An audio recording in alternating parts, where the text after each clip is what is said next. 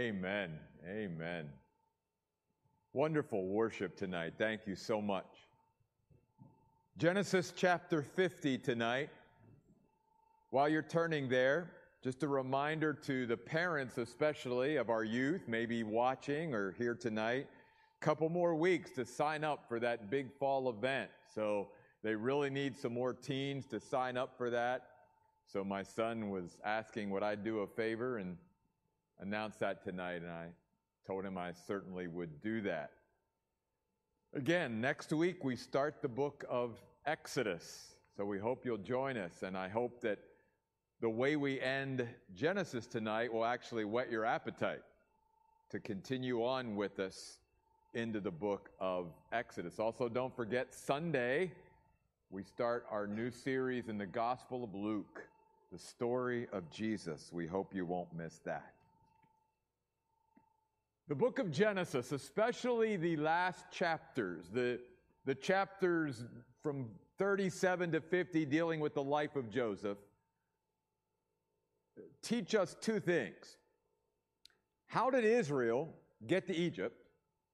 And how does God take this family and make a nation out of them? And that's what we are beginning to see happen, obviously, at the end of Genesis, and what we will continue to see happen in the book of Exodus. Something else very interesting that I want us all to just file away and you think about this, because this to me is, is deep and it's not something that I just want to throw out there and then not take the time. I think all of us need to take the time because God's ways are not our ways. Amen. God chose the nation of Egypt to be the matrix, the womb, if you will, from which he built a nation. Now, think about that. You and I would not have chosen that, probably. Isolation, oppression, slavery.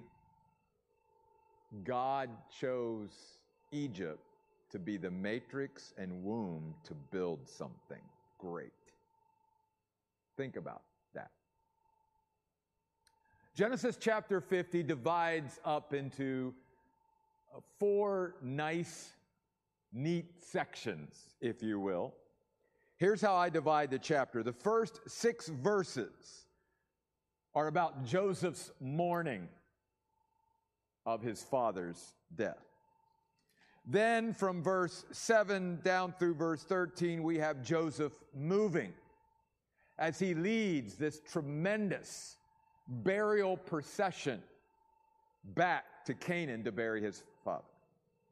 Then, verse 14 through verse 21, we have Joseph's message a message of reassurance to his brothers and a message of interpreting the dark providences of his life.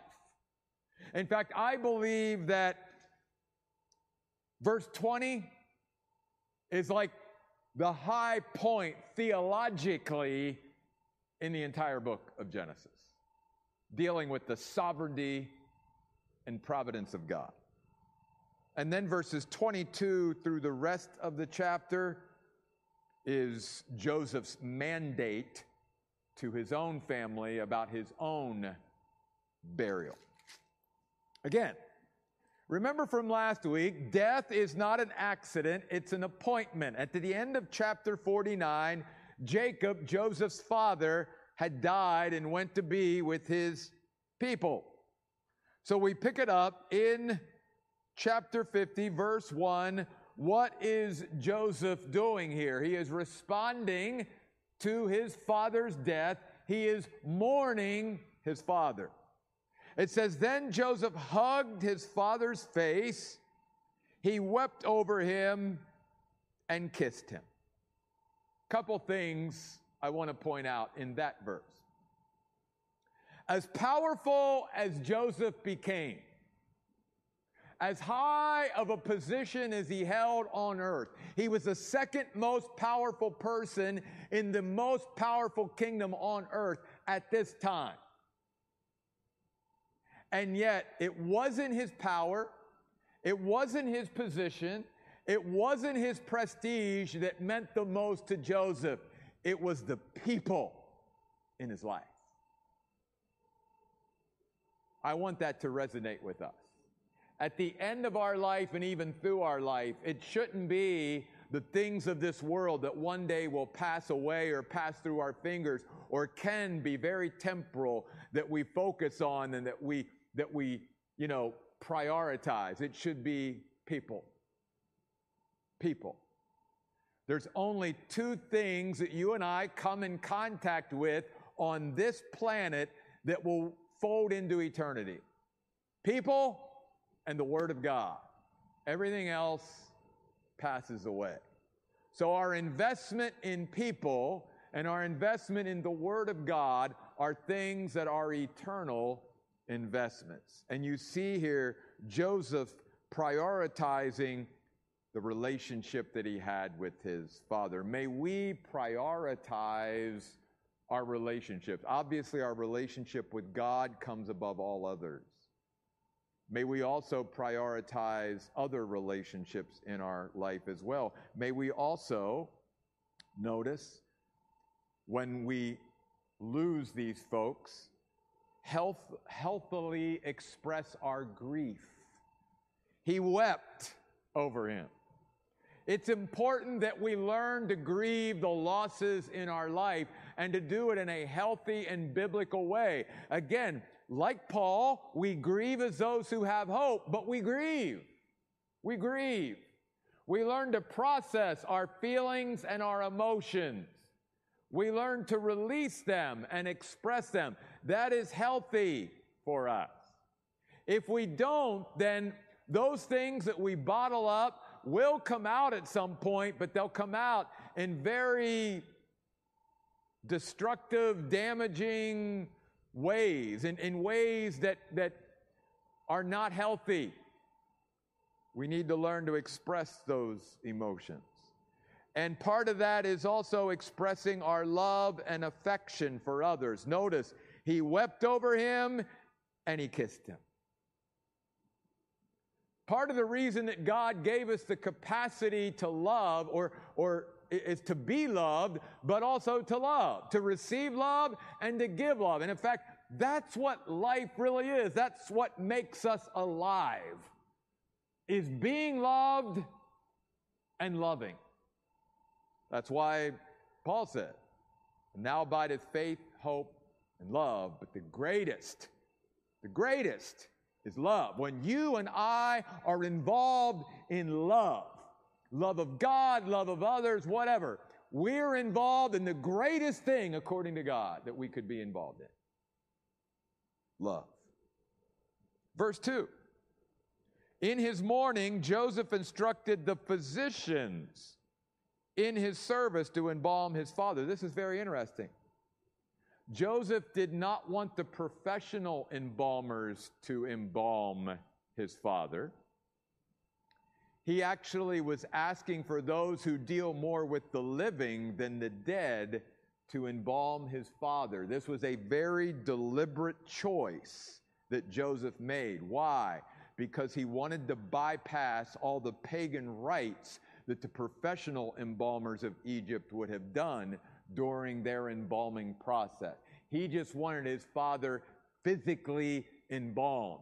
He didn't want all the ceremony, all the ritual, all the pagan rites, all the dedication to all the Egyptian gods and all that that goes on during the professional embalming. So he asked for the physicians under him to embalm his father. So the physicians embalmed Israel or Jacob. They took 40 days, for that is the full time needed for embalming, and the Egyptians mourned for him 70 days.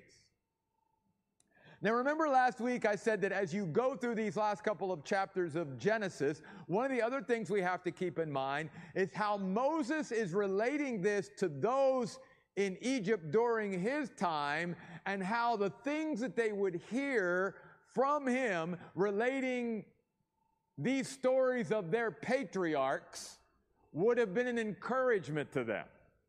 And this is one of those instances for this reason.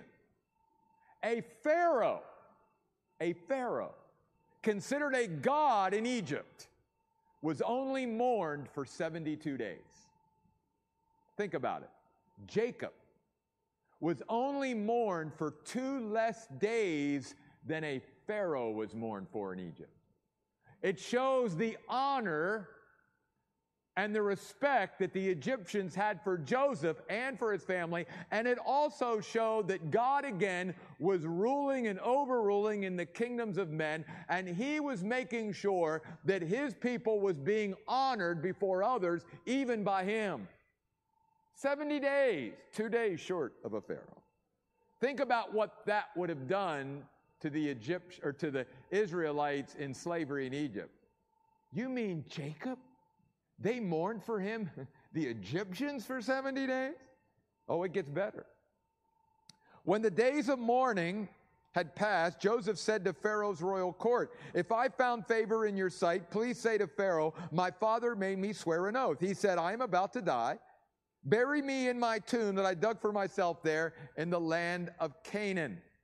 Now let me go and bury my father, and then I will return. So Pharaoh said, Go and bury your father just as he made you swear to do. Notice again, part of Joseph's mourning is he is following through with his father's request. He's carrying out his father's instructions, but it's more than that. In carrying out his father's instructions, Joseph is also demonstrating or expressing his own faith in God's promises. If Joseph did not believe in the promises of God, if he personally did not embrace them, he would have never taken the time or the effort and all of that that it took to take his father all the way back to Canaan because it was going to be several months away from Egypt. It was no small trip especially with the entourage, as we're going to see in just a few minutes. So, this reminds us of something as well. And that is that we all need to develop our own personal convictions about God and the things of God. They cannot be transferred from one generation to another, from one friend to another, from one person to another. We can influence, but we can't transfer that. We all have to develop our own personal convictions. So, as much as Jacob died in faith, and Jacob had faith at the end of his life in the promises of God, it would have done no good had he placed himself in Joseph's care and Joseph didn't believe. And I think he knew that his son Joseph believed and trusted in God and had a strong faith and a strong relationship with God. And that's one of the reasons why Joseph, who was not the eldest, it was Reuben, was the one that Jacob said, You're now going to be the leader of this family. Because I see in you a spiritual depth and reality that I don't see in my other sons. And if I'm going to entrust myself in the future of this whole family and this whole nation that God is building to anybody, it's going to be you, Joseph. It's going to be you. Some important principles about who we trust things to and entrust things to. We must trust things and entrust things to reliable, dependable, and trustworthy people. So that's Joseph's mourning. Then you get to this amazing passage on Joseph moving moving because of his own faith, moving because he wanted to honor his father and carry out his instructions. So, beginning in verse 7, Joseph went up to bury his father. But notice this all Pharaoh's officials went with him, the senior courtiers of his household, all the senior officials of the land of Egypt, all of Joseph's household, his brothers, his father's household. They left their little children and their flocks and herds in the land of Goshen. But everybody else went. Chariots and horsemen also went up with them. So it was a very large entourage. Can you imagine? I mean, miles long this thing would have been. And again, think about as Moses is relating this to the Hebrews enslaved in Egypt, how even this again would have been. You mean there was a day in Egypt where our people was so honored by the Egyptians that when Jacob died, basically all of Egypt mourned and they were part of the burial procession. They actually helped Joseph, our ancestor. That's amazing. And God was using what happened back in Genesis to encourage his people in Egypt, even then through Moses, to say, I'm telling you, you got to trust in me because Egypt is not your final destination. The promised land is your final destination, and I'm going to get you there. Don't stay in Egypt. Trust me to get you out of Egypt. Because even the word Exodus means the way out, the road out, departure, or obviously you look at the first two words of Exodus and you see the word exit. That's what God was getting ready to do. Uh, something else I want to point out. In these verses, you see this phrase. Verse 7 went with him. Verse 9 went up with him. They were there, in a sense, to mourn with those who were mourning.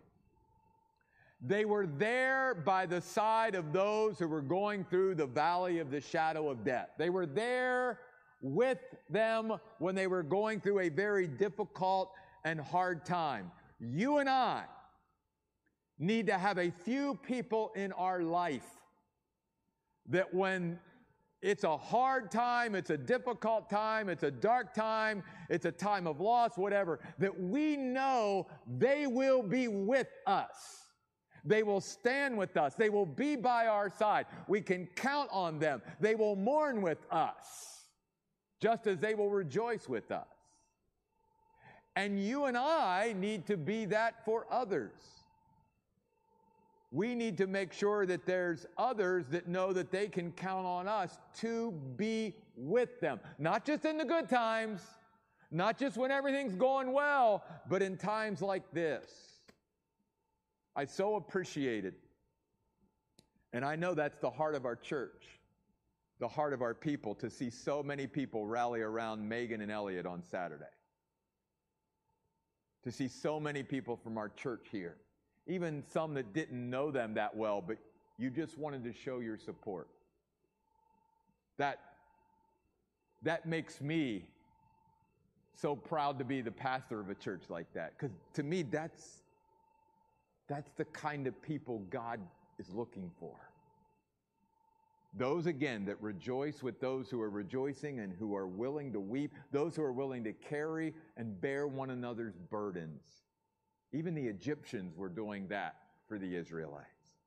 Verse 10 When they came to the threshing floor of Atad, on the other side of the Jordan, they mourned there with a very great and bitter sorrow. There Joseph observed a seven day period of mourning for his father. So now a total of 77 days. 70 because that was what the Egyptians wanted to do to honor Joseph and, in a sense, honor Jacob. Only two days short of mourning for Pharaoh. And then they come to this place in Canaan where the culture, if you will, is to mourn for seven days. In fact, as I was studying this, very interesting, I came across some articles that even to this day, in certain places in Syria, they mourn for their dead at a threshing floor for seven days.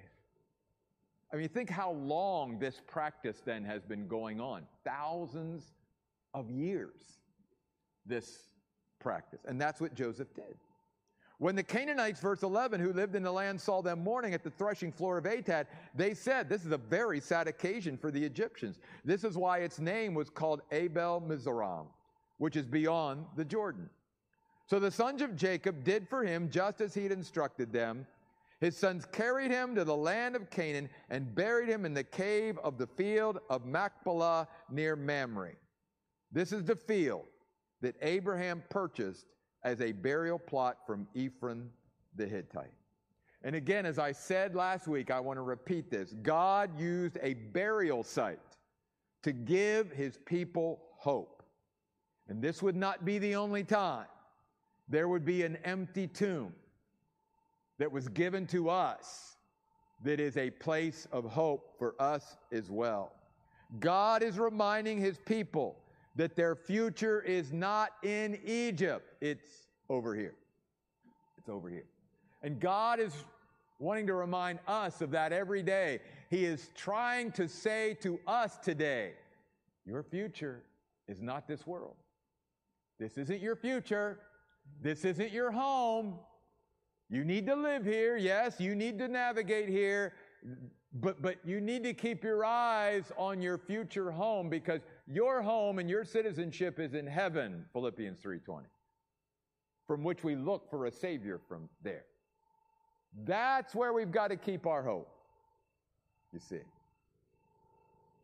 That's where we've got to plant our focus and our attention.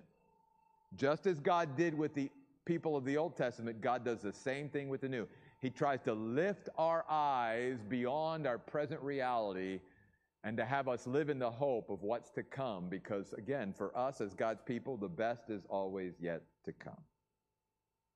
As I've said many times, for us as God's people, this is the only hell we will ever know. And for those who reject the love of God in their life, this is the only heaven they will ever know. So we've seen Joseph mourning and we've seen Joseph moving. Now I want you to see Joseph's message. After he buried his father, Joseph returned, verse 14, to Egypt along with his brothers and all who had accompanied him to bury his father. And notice what happens. When Joseph's brothers saw that their father was dead, they said, What if Joseph bears a grudge and wants to repay us in full for all the harm we did to him? Notice, after all this time, and after Joseph had reassured them and, and given them a banquet and, and given them all this provision over the years and took care of them and their families through the famine and all this, that his brothers were still haunted by what they had done to him. This is a cautionary tale for us. There are some things that we do or could do in our life that is so grievous, so full of hate and anger and bitterness that it can haunt us for years and years and years. Even though we're reassured by God that it's been forgiven and reassured by maybe others that it's okay and all of that. It's still, it's that process of, of, of coming to grips with the fact of what we have done maybe in our past and being able to release it and, and let it go and not have it hang like a cloud over our head. They were still dealing with this. So they sent word to Joseph, and this is very interesting. I don't see any evidence at all that Jacob ever said this. I actually think that this was concocted by Joseph's brothers out of fear. Again, it reminds us how fear can make us do things that, that we would never normally do, and how fear, in a sense, even compounds a problem by adding another sin of making something up to something that we're already haunted by, but because of our fear, we just keep sort of piling on. Your father gave these instructions before he died. Tell Joseph this Please forgive the sin of your brothers and the wrong they did when they treated you so badly. Now, please forgive the sin of the servants of the God of your father. Think they're just making stuff up. Because again, we know what if? They were afraid.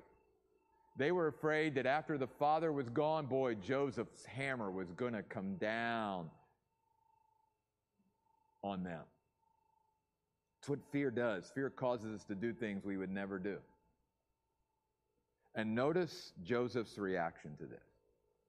When Joseph heard this, he wept. You know, there's sometimes in the Bible where you wish God gave you a little bit more.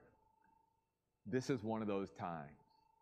So, God, tell me specifically why he wept. Was he weeping because once again he realized all the pain that his family had went through because of all the wrongs that they had done to each other? Is that why he was weeping? Was he weeping because he was brokenhearted that after all he had said and all he had done, his brothers still didn't receive his forgiveness, if you will, and, and, and didn't let it go? We, we don't know. All we know is that he was brokenhearted and he started to weep when he heard that this is what his brothers were saying and, and the message that they wanted to relay. Then his brothers also came and threw themselves down before him and said, Here we are, we're your slaves. And here comes Joseph's message. I think one of the most tremendous messages in all the Word of God. He gives them four reassurances here in this message. First of all, he answered them and he says, Don't be afraid. And notice he repeats that in verse 21. So we know that fear was driving them, driving what they did, driving what they said. It wasn't faith, it was fear. And Joseph recognized it. And Joseph is saying to his own brothers, Stop being afraid, stop being fearful. We all need to hear that. Because we have a choice every day of either saying things or doing things out of fear or saying or doing things out of faith. And the Bible clearly says whatever is not of faith is what? Sin. Ooh. Whatever is not of faith is sin. Fear or faith? Joseph says, don't be afraid. And then here's his first reassurance. He says, verse 19, Am I in the place of God? Literally, am I instead of God? Basically, Joseph saying, I'm staying in my lane. I'm not your judge. God is. I'm not going to play judge. That's God. And Paul even amplifies this point in the book of Romans. He says, Give place for God's wrath, for vengeance is mine, God says. I'll repay if something needs to be repaid. So then Paul goes on to say, So if your enemy is hungry, feed him. If he's thirsty, give him something to drink. Do not be overcome by evil, but overcome evil with what? Good. Good. That should be the response. Because when we stay in our lane, we let judgment and, and passing sentences on people up to God. We don't seek vengeance. That's God's place.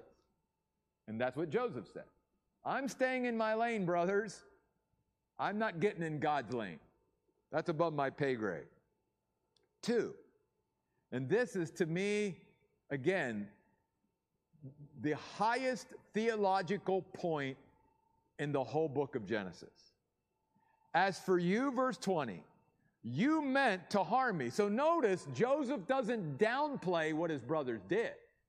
He doesn't say, oh, it, what you did was no big deal. No, he, he recognized, look, you guys wanted to hurt me. There's no question about that. I'm not minimizing what you did.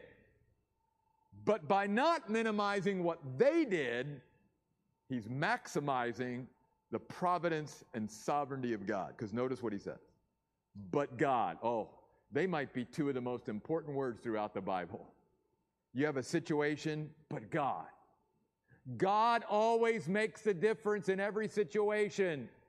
It changes our perspective, it changes our mindset, it changes everything. When we invite God into a situation or a circumstance, everything changes but God. He always makes the difference. And Joseph is declaring, but God intended it for a good purpose. Not that what you did to me was good, but like Paul says, God was able to bring about something good out of it. What was that? That by bringing me to Egypt, he could place me in a position where I could preserve through his leadership the lives of many people, as you all can see to this day.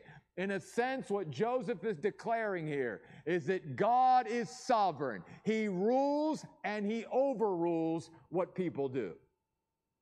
And that's as clear a statement of the sovereignty and providence of God as you will find anywhere in Scripture, Old or New Testament. Genesis 50 20. And why is it important to have that perspective? Because without that perspective, any one of us are prone to bitterness.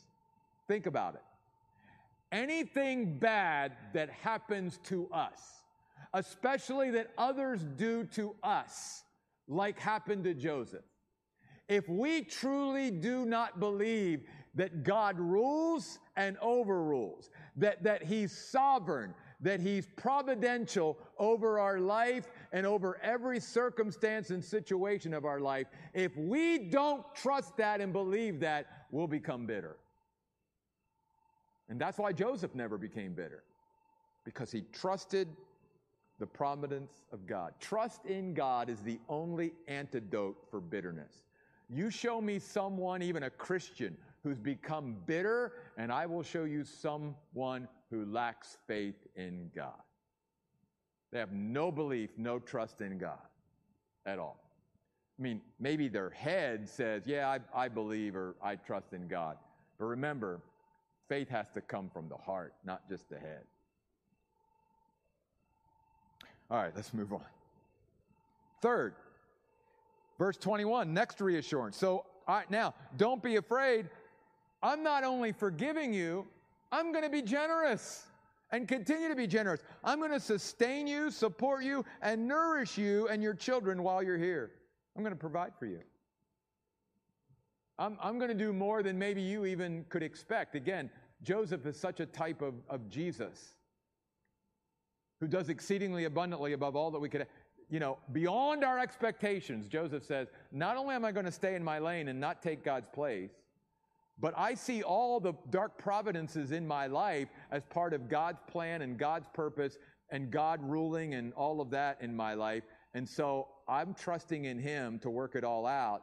And third, I'm going to bless you. I'm going to continue to bless you, just as Paul said to the Romans. And then notice this finally, He consoled or comforted them and spoke kindly to them.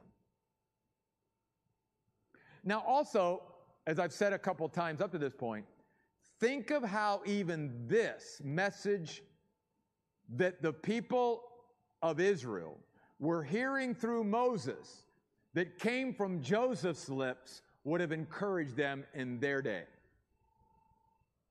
As they began to think about their ancestor Joseph and all the hardship and suffering and pain that he went through, and yet he trusted in God through it all. They're now in Egypt. They're enslaved. They see no way out. They see at this point no deliverer because Moses hasn't delivered them yet. And Moses is relaying these stories, and it's beginning to give them some kind of hope some kind of encouragement, some kind of comfort, because they're hearing about the fact that their ancestor was mourned just two days less than a Pharaoh's mourned, that their ancestor was mourned over the whole nation of Egypt, that the Egyptians were part of the burial procession, the honor guard for Jacob, that Joseph just kept trusting in the providences of God and the sovereignty of God in the midst of all that he was going through. And God is using these messages, even from Joseph, hundreds of years later, to the people of Israel to encourage them and strengthen their faith. And then finally, Joseph's mandate. Joseph lived in Egypt, verse 22, along with his father's family. Joseph lived 110 years. He saw descendants to the third generation. He saw his children, his grandchildren, his great grandchildren, his great great grandchildren. And you know how the Bible tells us that, you know, our grandchildren and great, they can be such a blessing to us, and that that's one of the blessings that God gives to those who make it to that age. And Joseph certainly enjoyed that as well. But something else very interesting here as I was studying this, I came across some things about ancient Egypt that, that just struck me. The Egyptians believed that the ideal age to sort of live to was guess what? 110. So even in that, God is honoring his faithful follower in the midst of others. By letting Joseph live to that ideal age and then dying at 110, the Egyptians would have thought, whoa, he died at the ideal age of 110. That's really cool. Only God, obviously, because death, again, is not an accident, it's an appointment. Then Joseph said to his brothers, verse 24, I'm about to die, but God will surely come to you. Notice Joseph repeats this phrase in verse 25 God will surely come to you. The phrase in the Hebrew means God will visit you with his grace. I love that. Joseph is saying, God's going to come and visit you with grace and lead you up from this land to the land he swore an oath to give to Abraham, Isaac, and Jacob. Joseph, verse 25, made the sons of Israel swear an oath. He said, God will surely come to you, and then you must carry my bones up from this place. So Joseph died at the age of 110, and they embalmed his body, and he was placed in a coffin in Egypt. Hang in there with me. I just have a couple more things. In the book of Hebrews, chapter 11, that hall of fame of faith, we are given sort of the supreme expressions of faith of the patriarchs. And listen to what God chose for Joseph. Hebrews 11 22. By faith, Joseph, at the end of his life, mentioned the exodus of the sons of Israel and gave instructions about his burial. Now, think about it.